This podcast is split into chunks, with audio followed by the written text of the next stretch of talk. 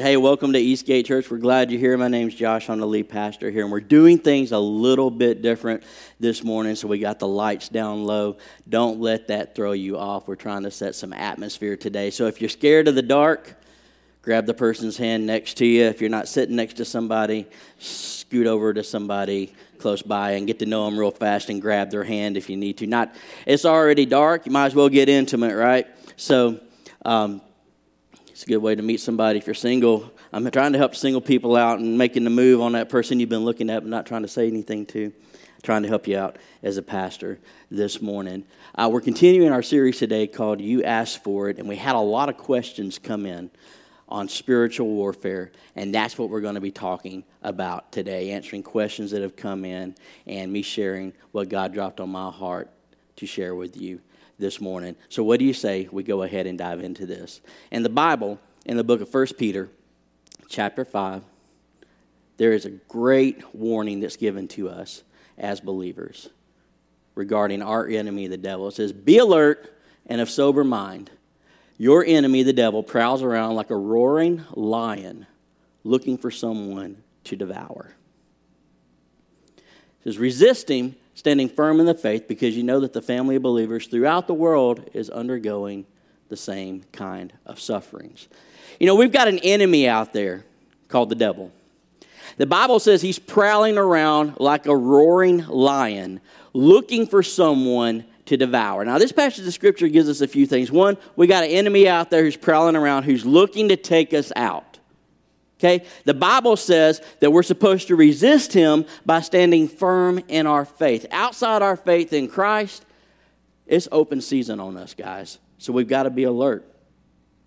The other thing this passage of scripture says is that the family of believers throughout the world undergoes the same kind of sufferings, the same kind of attack. That means that nobody is immune from the enemy's attacks. Nobody is immune from him prowling around looking to take you out.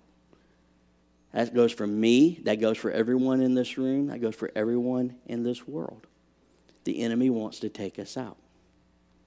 Now, we live in a world in the physical where we can see things and touch things, and what we see here we think is reality. But in truth, there's another dimension out there called the spiritual world that is just as real and honestly is probably more real than the world that we're living in today. Because what we see around us, while it looks real to us, it's a facade because it's not eternal. It's going to pass away. All the stuff that we come to count on, the job that we go to, the house that we live in, the things that we see, it's all temporary. But what happens in the spiritual world is eternal. So when you look at it that way, the spiritual dimension is actually more real than this world that we're living in today, even though we can't see it and rarely can we hear it. But I'm telling you this, though, we've got a very real enemy who wants to take us out. He prowls around daily looking to take us out. Now imagine, if you will, that you're in a world that is in complete and total spiritual darkness. we're going to drop the lights in here because this is what the world looks like spiritually it's dark. It's dark.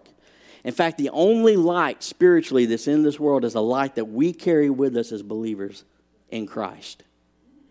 So, this is the real representation of what we look like as we go out into this world spiritually. Darkness around us, except for the light that we carry with us of hope and truth and love and salvation that can only come through Jesus. Now, out in this darkness, the enemy's still doing his work. Now, imagine in this darkness, you're in a field with everyone that you love and you care about your wife, your husband, your parents, your grandparents, your children, your grandchildren, even little Scruffy, your dog, you're out in the field alone with them, surrounded by darkness. And let's just say that all the lights were out. No light at all in the field. But in this field surrounded by spiritual darkness, your enemy, the devil, is prowling around doing what he does best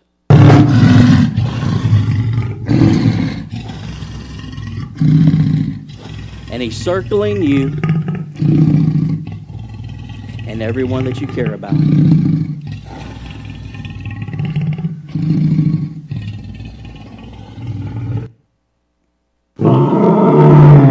He has one goal to steal, to kill,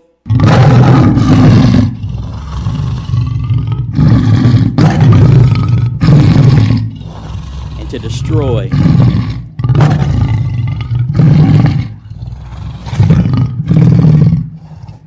He wants to destroy it all.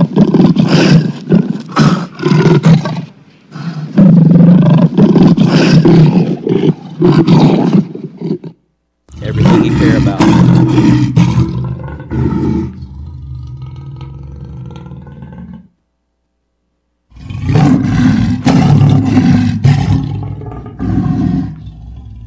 See, this is the reality that we live in spiritually. That he prowls around looking for someone to devour. And if we're not prepared and we're not ready spiritually, we can easily fall prey to every scheme and every trap that he wants to set because he circles around waiting for an opportunity to take us out. Now, today we're going to take a look at some of his strategies, some of the stuff that he likes to do, so that we can be prepared for that day. Because I can promise you this nobody in this room is immune from the attacks of the enemy.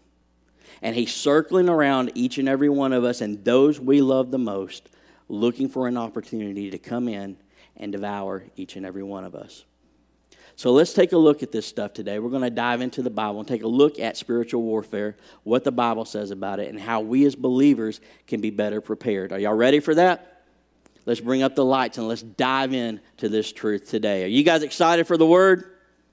And I want to prepare you guys. I want to prepare you because the enemy wants to take you out. We're going to start by answering some questions that have come in regarding spiritual warfare. There's a lot of them that came in, and we're going to look at three of the main ones, and then we're going to get into some good teaching today. If we've got an enemy out there who's looking to take us out, listen, we whether we want to be or not, we're in the middle of a spiritual struggle on this earth between the powers of darkness and the kingdom of God, the kingdom of Satan and the kingdom of God.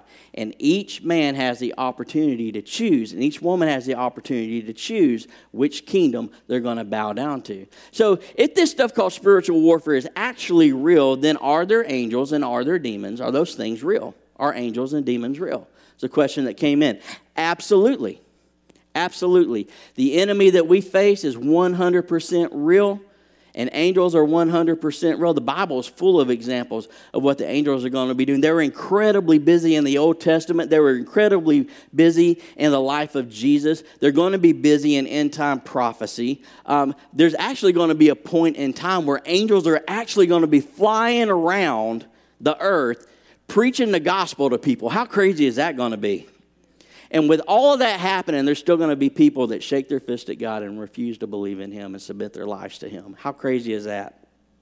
We can be stubborn as people. Are demons real? Absolutely. You can see in the Bible plenty of examples of, of demon activity in the world. What are demons? Demons are fallen angels on the earth today. And that's a key phrase right there on the earth today because a lot of people, like when you watch Hollywood movies and all this stuff, get, they present this picture that, that the devil and the angels are in hell and Satan's got his, his throne in hell and he's ruling and operating from there. But that's not the reality. The Bible says that Satan and all the demons are in operation on the earth today. Hell was created as a place of punishment for the devil and his angels. Okay? They haven't been shipped there yet. And then eventually they're going to land in the lake of fire. They're not there yet. They're in operation on the earth today. Now, I was in a I was in a youth service one time where we were ministering a billion years ago um, when I was young, and we were in, in the altar time in the service, and there was this young girl who started to kind of manifest when I say manifest, it means that she was possessed by a demon, an evil spirit, and that spirit began to get a little rowdy and get, get loud, and she, she was just doing some crazy stuff and shouting and screaming and interrupting the altar time. And what was happening was the presence of God was powerful in the place. People were getting set free, and the spirit that had taken possession of this young girl was getting uncomfortable because it knew what was fixing to happen, and it was trying to get the girl out of there before we could cast the spirit out, which is biblical too. Okay? Doesn't just happen on The Exorcist. It can happen in real life. People can be possessed by demons, and we as believers can cast the demons out. I think you can go as deep down that rabbit hole as you want to and end up in some really weird stuff. But for practical purposes, yeah, you can cast demons out of people. And so this is what's crazy is they they brought her over to pray for her and the demon threw her down on the ground and she just started convulsing and just ah, just everything you think it would be is what was happening you know? Her eyes were rolled back and she was kind of just ah, just you could just see this girl's not acting like this girl's supposed to act. She was not having a seizure okay? It was a manifestation of an evil spirit. There was a grown man on her right leg holding her down to the ground or trying to there was another grown man on her left leg and the same thing, right arm, left arm, holding her down. There was a woman at her shoulders holding her down, praying over her. And I say holding her down loosely because that girl, that listen now, soaking wet, this girl might have weighed 85 pounds, was tossing these people around like they were rag dolls. Okay? Until somebody came over and took control of the situation and spoke to the spirit and cast it out. Now that's real. How many of y'all have ever experienced something like that in life or in ministry? Yeah, seen some crazy stuff. I got one guy who's a friend of mine who in California, now I don't know if this is true or not, but in California, he said they were out witnessing to people on the streets and they saw this demon possessed person who was just acting really crazy. And he said, and his whole family will testify because they were out there, and he's got friends that'll say, I saw it too. I don't know what I was seeing, but I saw it. A person walked up to the, a building and started to crawl up the thing backwards like a spider and then just went down the side of the building and disappeared. Crazy stuff. Crazy stuff. I don't know if that's true or not. I don't know if maybe they just had too much pizza the night before or what the deal was, but he, he swears up and down. I saw it. I can't believe it. Spirits do possess people today. Demons are very much at work today, trying to carry out the enemy schemes to deceive, people in this world and the believers of God. So, yeah, very much at work. Uh, if those things are happening, though, does Satan have powers? And if he has powers, can he use those powers against us? Look me right here, okay? Yeah. Absolutely. Absolutely, the enemy has powers. Absolutely, he can use them, listen now, on people who are not covered by the blood of Jesus on people who are not believers, on people who are in bondage to sin and have not been set free. Okay? If a Christian gives him permission, then the Satan can pretty much do anything that he wants to with them over time through oppression and deception to get them to the place that he wants them to be. What are you talking about, Josh? Well, we know from the book of Revelation that Satan or the Antichrist and the false prophet, they're going to be able to call down fire from heaven. That's a miraculous act. Um, we know from the Old Testament in the book of Job, Satan, at least at this point, was able to control the weather, created a storm and a wind to knock down the house. Bible says that the devil did that. There's a whole lot of stuff that the enemy can do. Now, if you're not a Christian, that should scare you to death. All right? But if you are a Christian, you don't have that much to worry about. Okay? Because the enemy's defeated. I'll say that again the enemy's defeated. Amen? Amen. He's defeated. So it, if, if he can't hit us with his special devil powers and he can't do all this stuff to us as believers, his attack on us through spiritual warfare is completely different. Okay? He operates completely different. What I want to do is get into the Bible and, and give you a rundown of some of the stuff that he does and how he does it. Because as a believer, it's very important for us to pay attention to this because he's really good at what he does and he's really tricky. And his end game for you is to kill, steal, and destroy. His end game for everyone that you love about love is to kill, steal, and destroy. Your children, your grandchildren, everybody that you care about. That's what he wants to do. And he's constantly, the Bible says, prowling around looking for an opportunity to do it. That means we got to take this stuff serious as believers. While we've got the victory, that means that we can't let our guard down. That's why the Bible says to be self controlled and alert, to pay attention to what he's doing. Now let's go to Ephesians chapter 6, verse 10. Says, Finally be strong in the Lord and in his mighty power. Whose power? His power, the Lord. The Bible says, when Jesus was speaking, he says, I'm the vine, you are the branches. Apart from me, you can do nothing. It's all on Jesus. Our victory is on Jesus, our authority is in Jesus. Our protection from the enemy is found in Jesus. This is why it starts. Finally, be strong in the Lord and in his mighty power. That means you need to be hooked up with God and make sure that you're operating in his power. Put on the full armor of God so that you can take your stand against the devil's schemes. Because there's going to come a time where we have to take our stand. Okay? Now, while we operate in the strength and the power of God, when it comes time to stand, we're the ones that are going to have to do the standing. God doesn't do the standing for us. We have to choose to resist or to bow down to the schemes of the enemy. Make sense? On the day of, of, of uh, so that we can take our stand against the devil's schemes. Devil's schemes is highlighted for a reason. Our struggle is not against flesh and blood, but against the rulers, against the authorities, against the powers of this dark world, against the spiritual forces of evil in the heavenly realms the devil's schemes.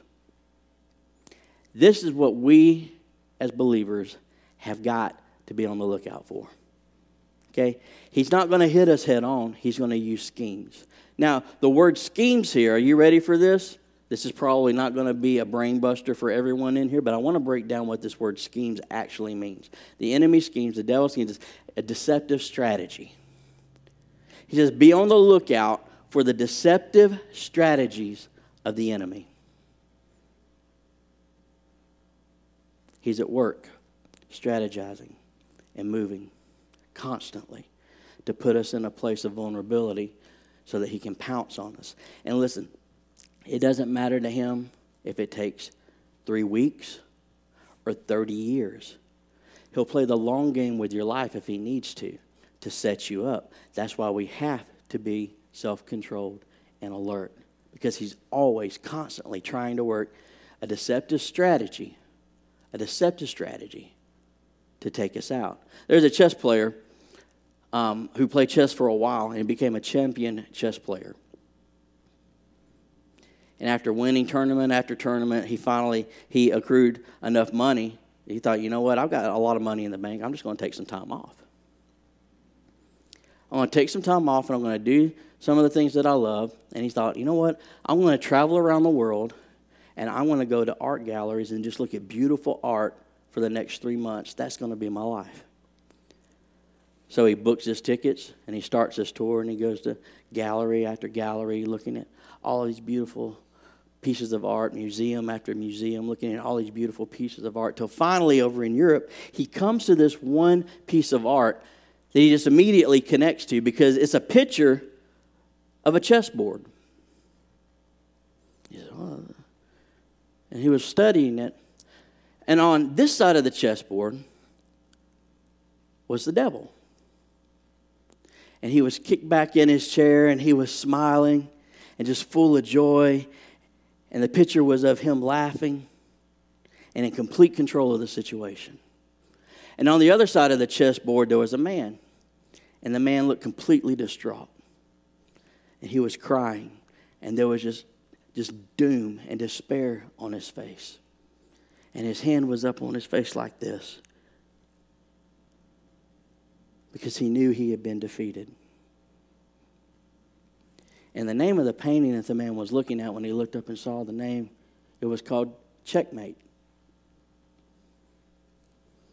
And the man thought, wow, how dark. that in the struggle represented on a chessboard, that the devil got the best of this man. And now he owns him. Checkmate.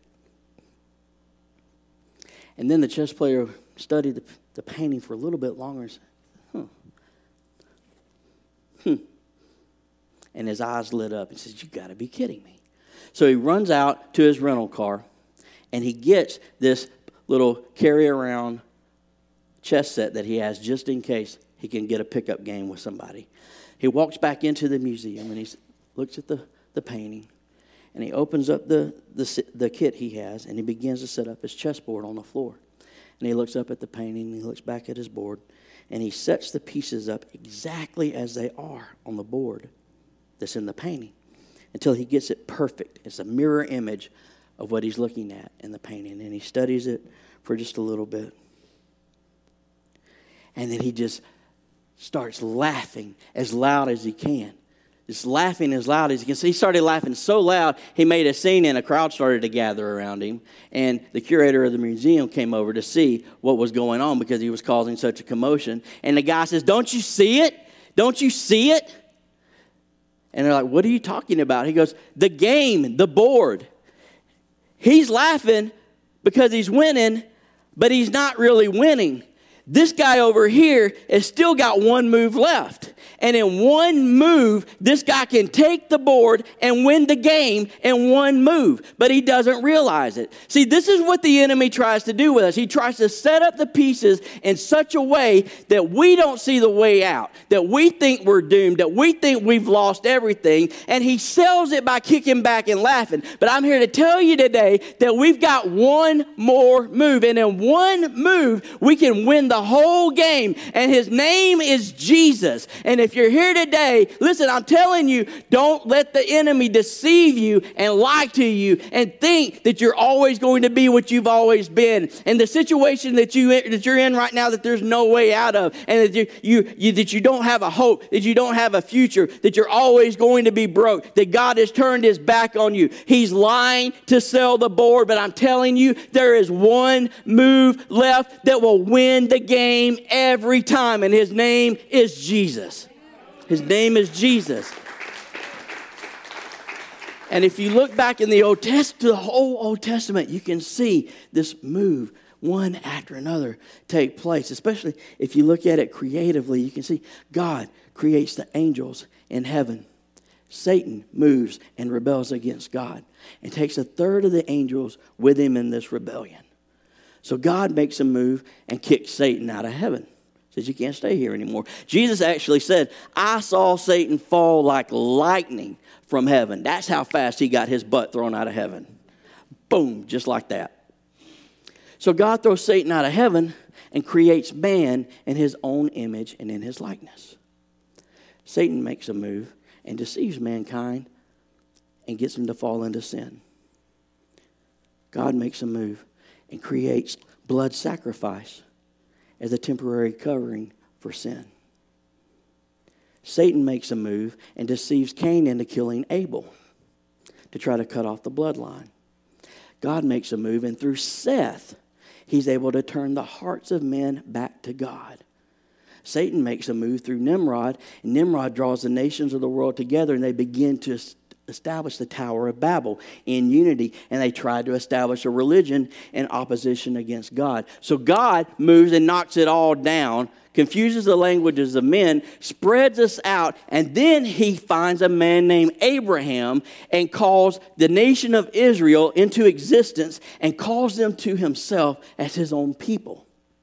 So Satan makes a move and says, All right, I'm going to lock them up in slavery in Egypt.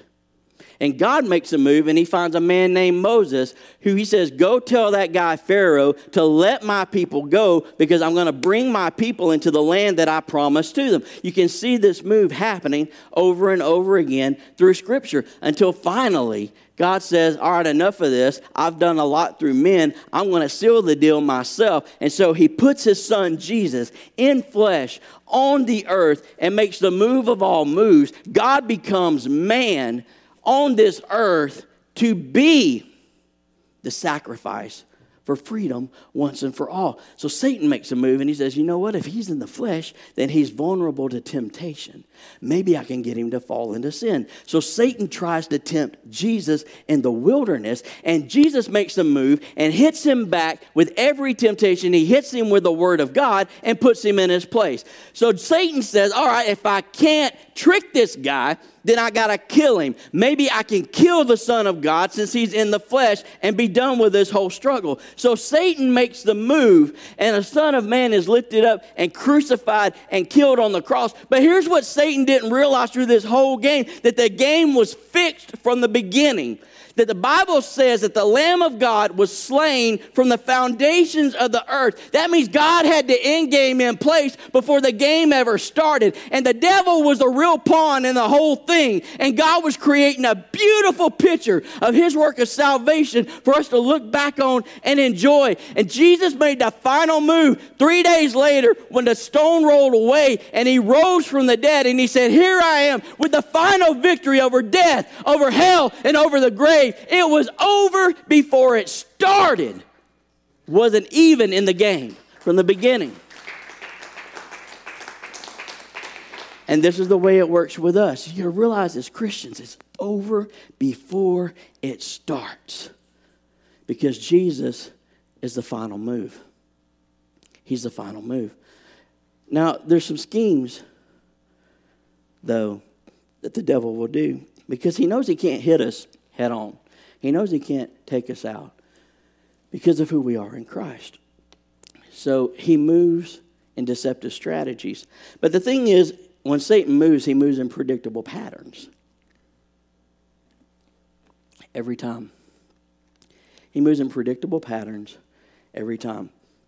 And two of the main things that he does, and we're going to talk about these today, two of the main things that he does, two of the main deceptions that he operates in are through temptation and through attacking our identity. Through temptation and through attacking our identity. We're going to look at temptation first. Turn with me, if you got your Bibles or your tablets, um, to the book of Genesis, chapter 3. We're going to start reading at verse 1. All of these notes today for the message are available on uh, YouVersion also, if you want to follow along there on your phone or your tablet. Temptation. He tries to tempt us. Here's why. Because if he can tempt us, the end game of temptation is to get us to sin. And if we sin, then we can open up the door for ourselves to step back into spiritual bondage and be slaves to sin again. He wants to get us to fall. That's his game. Now, I want to walk you through this process, and we're going to look at what he did to Adam and Eve in the Garden of Eden. Genesis 3 1 through 6. This is what he does every time. Now, the serpent was more crafty than any of the wild animals the Lord God had made. He said to the woman, Did God really say, You must not eat from any tree in the garden? Did God really say? In the process of temptation, what the devil is going to do is he's going to try to confuse your standing on the Word of God. He's going to try to dilute what God has said in His Word or what God has said to you personally. Okay, the only weapon we have in this picture of spiritual warfare that we're in, just given in Ephesians 6, is the sword of the Spirit, which is what? The Word of God. The only thing that we have to fight the enemy with or defend the enemy with is the truth of the Word of God. This is what he's going to come to first, and he's going to try to dilute your understanding or he's going to try to dilute your standing in the Word of God. Because if he can get that first, then you've got nothing to defend yourself with, and he can get in close and carry on his scheme of temptation. So he's going to hit you like he hit Eve. Did God really say? Does the Bible really say this? I mean, is it really for us today? He's going to attack that time with Jesus. When you find yourself in a place where you're too busy to spend time with God, you're in trouble. Okay? You're in trouble because he's diluting that word of God in you to open you up for temptation. I've never seen in my entire life, I have never seen a person who was in the Word of God daily, who was in the house of God every time the doors were open, and who was doing what the Bible said to do with their life. I have never seen a person who did that willfully, willfully turn away and walk away from God because they're solid on their foundation of the Word of God. But I've seen plenty of people who don't spend time in the Word of God every day, who fill their schedule with distractions and entertainment and don't take this stuff serious, who rarely show up to church, who really don't apply the Word of God to their life, those are the people that I counsel all the time. Those are the people that I go visit their family because of whatever situation they put themselves. Those, that, that group of people right there are constantly falling into the temptation of the enemy because they're not solid on the Word of God. Makes sense? So you got to be solid. He'll try to attack that first because it's all you got really to defend yourself with. So the woman said to the serpent, We may eat from the fruit of the trees of the garden, but God did say, You must not eat fruit from the tree that's in the middle of the garden, and you must not touch it, or you will die. You will not certainly die. That's my devil voice. That's probably how he said it. At least I imagine that. You ain't to die. Whatever. The serpent said to the woman, For God knows when you eat it, your eyes will be open. You'll be like God, knowing good and evil. You will not certainly die. He will always try to remove the reality of consequences from the equation. So he's going to delete your standing on the Word of God. And then in your mind, he's going to try to remove the consequences for the decisions that you're fixing to make if you eat this fruit, you're not really going to die. Even though God said you would, you're not going to die. He's removing the consequence. If you sleep around, you're not going to get anybody pregnant. You're not going to get any sexually transmitted diseases. If you get drunk and get in the car and you drive because you think you can get home, you're not going to kill anybody. You're not going to get it. He'll remove the consequences from the equation to make the temptation even more sweeter. You see how he works? here? He's real good at what he does. And once he removes the consequences, then we see the temptation in a different light.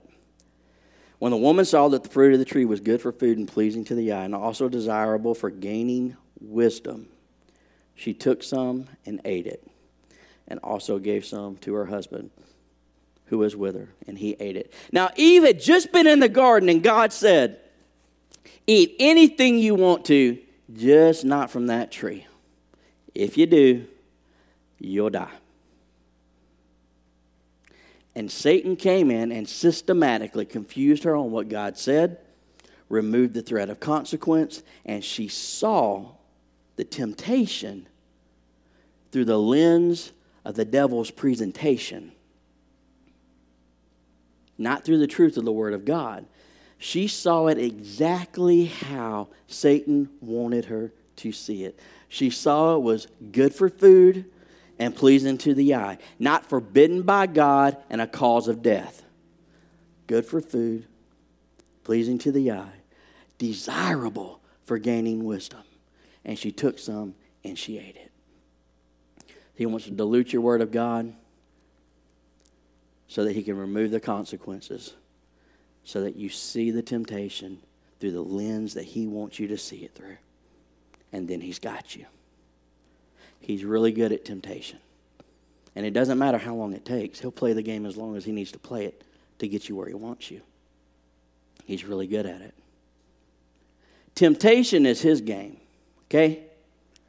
But the choice is on us. We choose. We choose. Everybody say choose. Okay, we choose. That means we don't have to accept the temptation, we can reject it. Okay, when we fall into sin, it's because we choose to do it as Christians. Because in Christ, we've been set free from sin. Amen? We've been set free from the chains of sin. We've been set free as a slave to sin, the Bible says. That means that it doesn't control us anymore. That means we've got the ability to say no. But the devil wants to dilute this and tempt us in such a way so we say yes every time. Why? We'll get to that in a second. How many of y'all ever been to Longhorn? Dude, I love Longhorn. I love the steaks. I had the Wild West shrimp at Longhorn. It is good if you haven't tried it. It's really good. I like to get the salmon there. It's really good. Kelly likes to get the Rocky Top chicken when we go, like clockwork. She's almost always going to get it. But every time we're there, we have this big debate on whether or not we're going to get dessert. And our dessert is usually this thing right here. That's called a chocolate stampede. Now, look at this for a minute. And this is why it's so hard to say no to chocolate stampede because it's got the beautiful ice cream with it. But it's like chocolate cake with chocolate mousse, with chocolate shavings, with chocolate dripping off of it. How can you not like that? That's just amazing to me. The chocolate stampede is so stinking good. In fact, I, I knew this was going to happen because I usually can't talk about it without wanting some. So I, I, I, I, had some set up to bring in here just in case. Pastor Jeremy, can you bring that up here real fast? Oh my gosh, because I can't hardly talk about it without wanting some. Because I mean, look at this stuff. Can you guys see this? There's a bite taken out of this. Somebody already. There was a serpent. Look at this.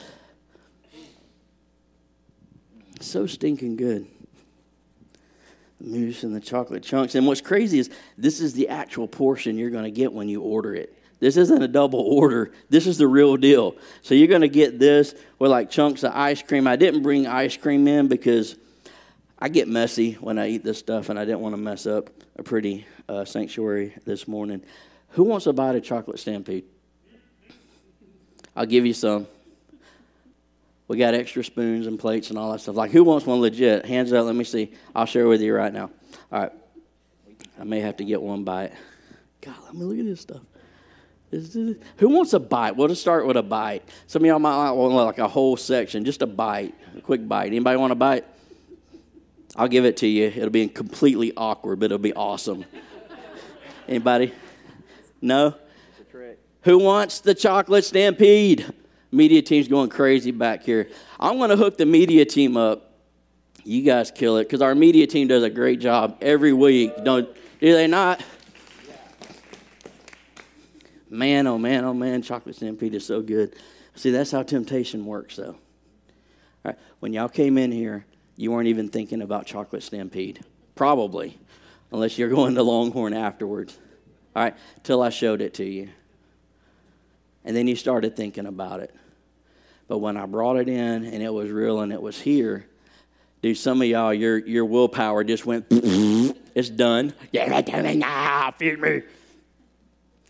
I watched you. I watched some of you resist and your hands didn't go up the first time. You're like, no, I shall not. I've been eating good for three days now, for three whole days. And then the second time I asked, you went, oh, forget it. I can start again tomorrow. It's just like that, you know. That's how temptation works, though. We're not even thinking about it, then it's presented. And then we begin to think about it.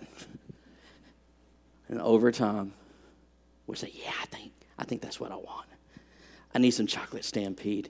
That's how he works, man. He's tricky. That's what he does every single time.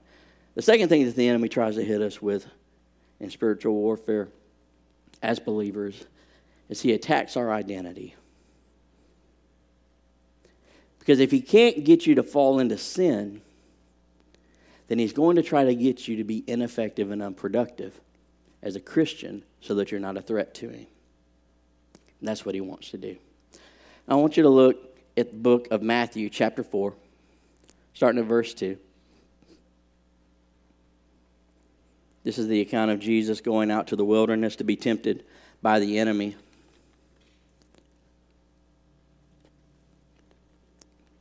After fasting for 40 days and 40 nights, he was hungry. Yeah, Matthew's Captain Obvious.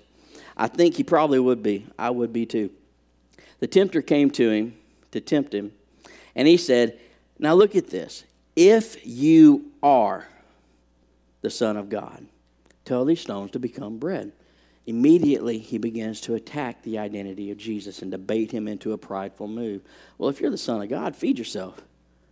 If you are who you say you are, if you are it's an attack on identity. It's an attack to, to prove that you're something that you don't have to prove. If you are something, you don't have to prove it. If you're a man, you don't have to tell people you're a man. That's why every man in this room knows when you see a young buck walking around going, I'm a grown man, I'm a man, I'm a man. No, you're not. You're a big boy who wants to get recognized as a man, but pay enough bills, and sooner or later, you'll grow up, little buck. It'll be just fine. Because if you're a man, you don't have to tell people you're a man. Can I get an amen from the guys? That's what I'm telling you.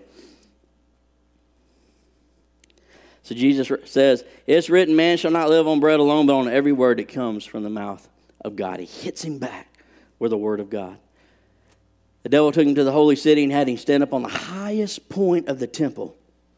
And he says, If you are the Son of God, here we go again. If you are the Son of God, throw yourself down, for it's written, He'll command His angels concerning you, and they'll lift you up in their hands and you won't strike your foot against a stone. And Jesus answered, It's also written, don't put the Lord your God to the test. Every time the devil comes in to try to bait him on his identity, Jesus lands on the Word of God. And again, the devil took him to a very high mountain and showed him all the kingdoms of the world and their splendor. All this I will give you, he said, if you will bow down and worship me.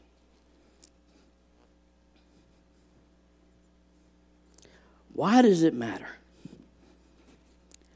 that the enemy would come against Jesus and say, I'll give you all the kingdoms of the world if you'll just bow down and worship me?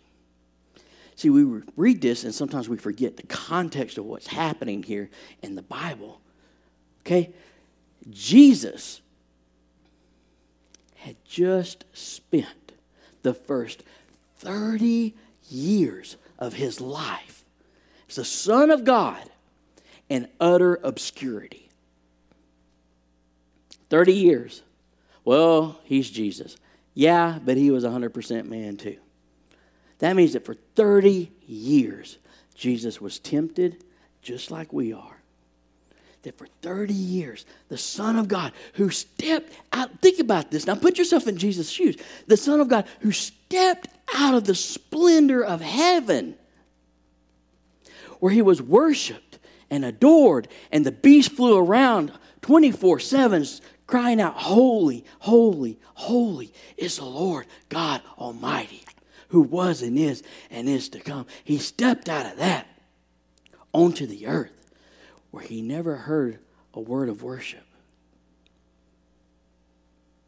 where the sun rose and the sun set, and he was tempted and dealt with the frustrations of something called the process. But he was obedient through the process, regardless of what he felt in the flesh. Praise God. After 30 years of being a carpenter's son, probably building chairs and tables on some side road in Nazareth, he walks down to the Jordan River and the skies split. He's caught out by John the Baptist. Comes up out of the water, sky split. Voice of God says, That's my son, whom I love. Right there. That's my son. Gets validated after being in the process. And then the Bible says he gets led by the Spirit back into the wilderness, again in the middle of nowhere, into another process of fasting and praying for 40 days and 40 nights. After 30 years and no recognition, he finally begins to step into who he is. And then he gets yanked away from it again. And now the devil shows him the kingdoms of the world in a moment and says, Hey, you don't have to wait anymore. I'm in control of this right now anyway. I'll give control of all of this stuff back to you. No strings attached. You can have it all. You can be the man. You can be in charge of all these kingdoms. You don't have to go through this process anymore. You don't have to die on a cross. You don't have to suffer. You can have it now. You know what? Just, you know, just, just worship me a little bit, bow down, and I'll give it all to you. He gives him an easy way out of the process. The biggest part, the biggest part of your development as a believer into who God wants you to be, the biggest part is staying in the process of God's development of who He wants you to be. Okay? And you'll see highs where you get recognized, and you'll see lows where you get just janked right back out into the desert. And listen to me, all right? Am I telling the truth or not? This is where the devil will try to frustrate you the most because you'll sit back and you'll say, I thought it should have happened by now. Maybe I didn't hear God speak the way that I thought He did. Maybe He hasn't called me to do this. I thought I'd had the victory in this by now, but I'm still going through this process. And the devil will come in in the middle of your frustration. If he can't tempt you with sin, he will confuse your identity through frustration. And he'll say, you know what? I'll give you a shortcut right here, right now. And it might not be the perfect picture of what God wants you to be, but I can give you a really good counterfeit that you can take right now.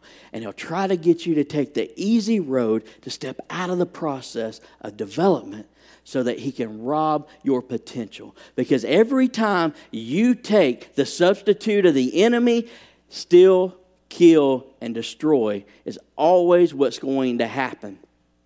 And you'll find yourself outside of the will of God, outside of your destiny, outside of the process. And even though you took a quick grab and got some happiness, eventually what's going to happen? You're going to become frustrated. You're going to feel isolated. You're going to get angry because things aren't happening the way you thought they would because you took the bait. And you're landing in a place where the enemy have a heyday with you. Taking the bait. Because if he can't get you to doubt your identity, he'll get you to forfeit your identity for a quicker version of who God has called you to be. And that's how he works in the life. Am I telling the truth or am I telling the truth this morning? I thought my kid would have turned back to the Lord by now. I thought the business would have been making money by now. I know God told me to start it, but it's not producing like I thought. I thought I'd see more fruit in my ministry by now. I thought for sure that I, and He'll come in and He'll cause doubt and the identity of who God has called you to be to get you where He wants you to be. Temptation and identity two things that he'll use the most against us. Now, that doesn't sound flashy and awesome. Most of us would rather have us walking down the street and the devil pop up and try to hit us with a fireball, and we go, and we block it, and then we kung fu chop him. But that's not how it happens. It's not how it happens. He's real subtle because he's a roaring lion waiting for his opportunity, not just for you, but those that we care about too. We got to take this stuff seriously. Got to take this stuff seriously because he's hard at work to take us out. So, what's our role? So, what would be my role in spiritual warfare? We talked about what the enemy does. We talked about some of the ways that he's do, he, that he does this and how he sets us up. So, what do we do? What do we do? Are you ready for this? First thing, in a world that's spiritually dark, you got to be light. Be light. Be light. Because in a world that's spiritually dark, the only light that's present is the light of Christ that we carry around with us. Amen? We've got to be light. That means we've got to actively be showing the love of God to those who desperately need it because we're in a battle for the souls of people. We're in a battle for the souls of people to be light to our family, to be light at work, to be light on the streets, to be light everywhere we go, to let people know about this Jesus that we so desperately are in love with.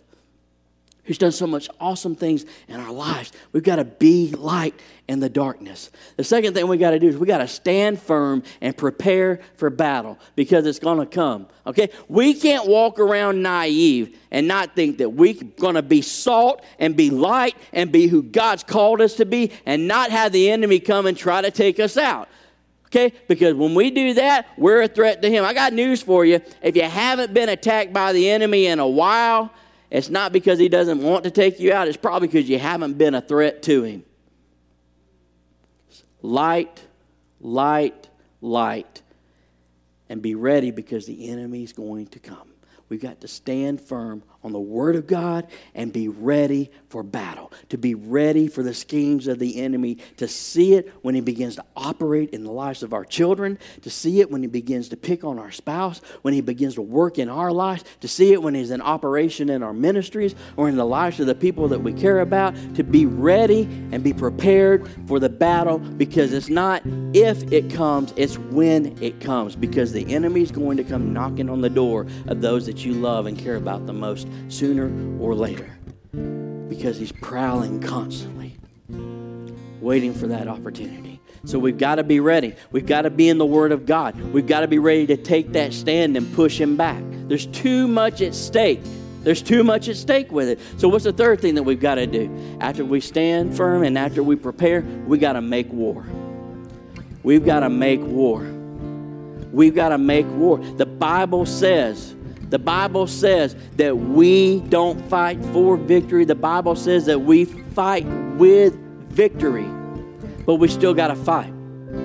We still got to take that stand. We still got to put the enemy in his place because he'll take as much ground as we let him take until we push him back and stand up in the authority that Jesus has given us. He'll take as much ground in our, in our family and in our household as we'll let him take until we say enough is enough and push him back. I don't know about you, but I'd rather take him out five miles down the road than have to fight him at my front door. Are you with me? I'd rather take him out down the road. How do we do that? Through prayer. Through prayer. By taking authority in the name of Jesus by putting the devil in his place, by binding and loosing and saying, I stand in the authority in the name of Jesus. Satan, I see you working in my house, but you're not going to have my daughter. You're not going to have my son. You're not going to have the people that I care about. You're not going to have my church. You're not going to have my family. You're not going to have this community. You're not going to have one more soul because I am a soldier of Christ and I will fight the fight and not watch it happen around me.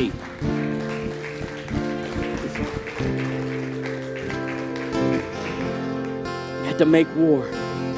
So why don't this morning, why don't we make some war? Why don't we hit the devil in the mouth? Why don't we spend some time praying for those that we love? How many of you would say this morning? How many of you would say, I've got family, I've got friends, I've got people that I care about right now that I know the devil is trying to destroy. How many of you would say that? I, every one of us, every one of us, just about. He's working and he's moving like a roaring lion. Let's rise up and put him in his place. What do you say? Can we do that this morning? I'm going to ask the band to come up and lead us in some worship because worship is another big part of spiritual warfare because worship brings the presence of God. And where the presence of God is, the Bible says where the Spirit of the Lord is, there's what? There's freedom, there's liberty. Where the presence of the Lord is, chains fall off. Where the presence of the Lord is, darkness has to flee. Where the presence of God is, man, that's where we're walking in the power that He's given us. So as they prepare to lead us in worship, as we close the service today in prayer, I want to ask everyone who will, if you've got someone that you love about, love and care about, and is getting picked on by the enemy, maybe you're here today and the enemy's been working on you and your eyes have been open and you've seen what he's been trying to do in your life Maybe he's been trying to frustrate you through temptation. Maybe he's been attacking your identity. Today is the day to take back the ground that the enemy's tried to steal in our households and in our lives. Amen? Let's go to war, church. Let's go to war.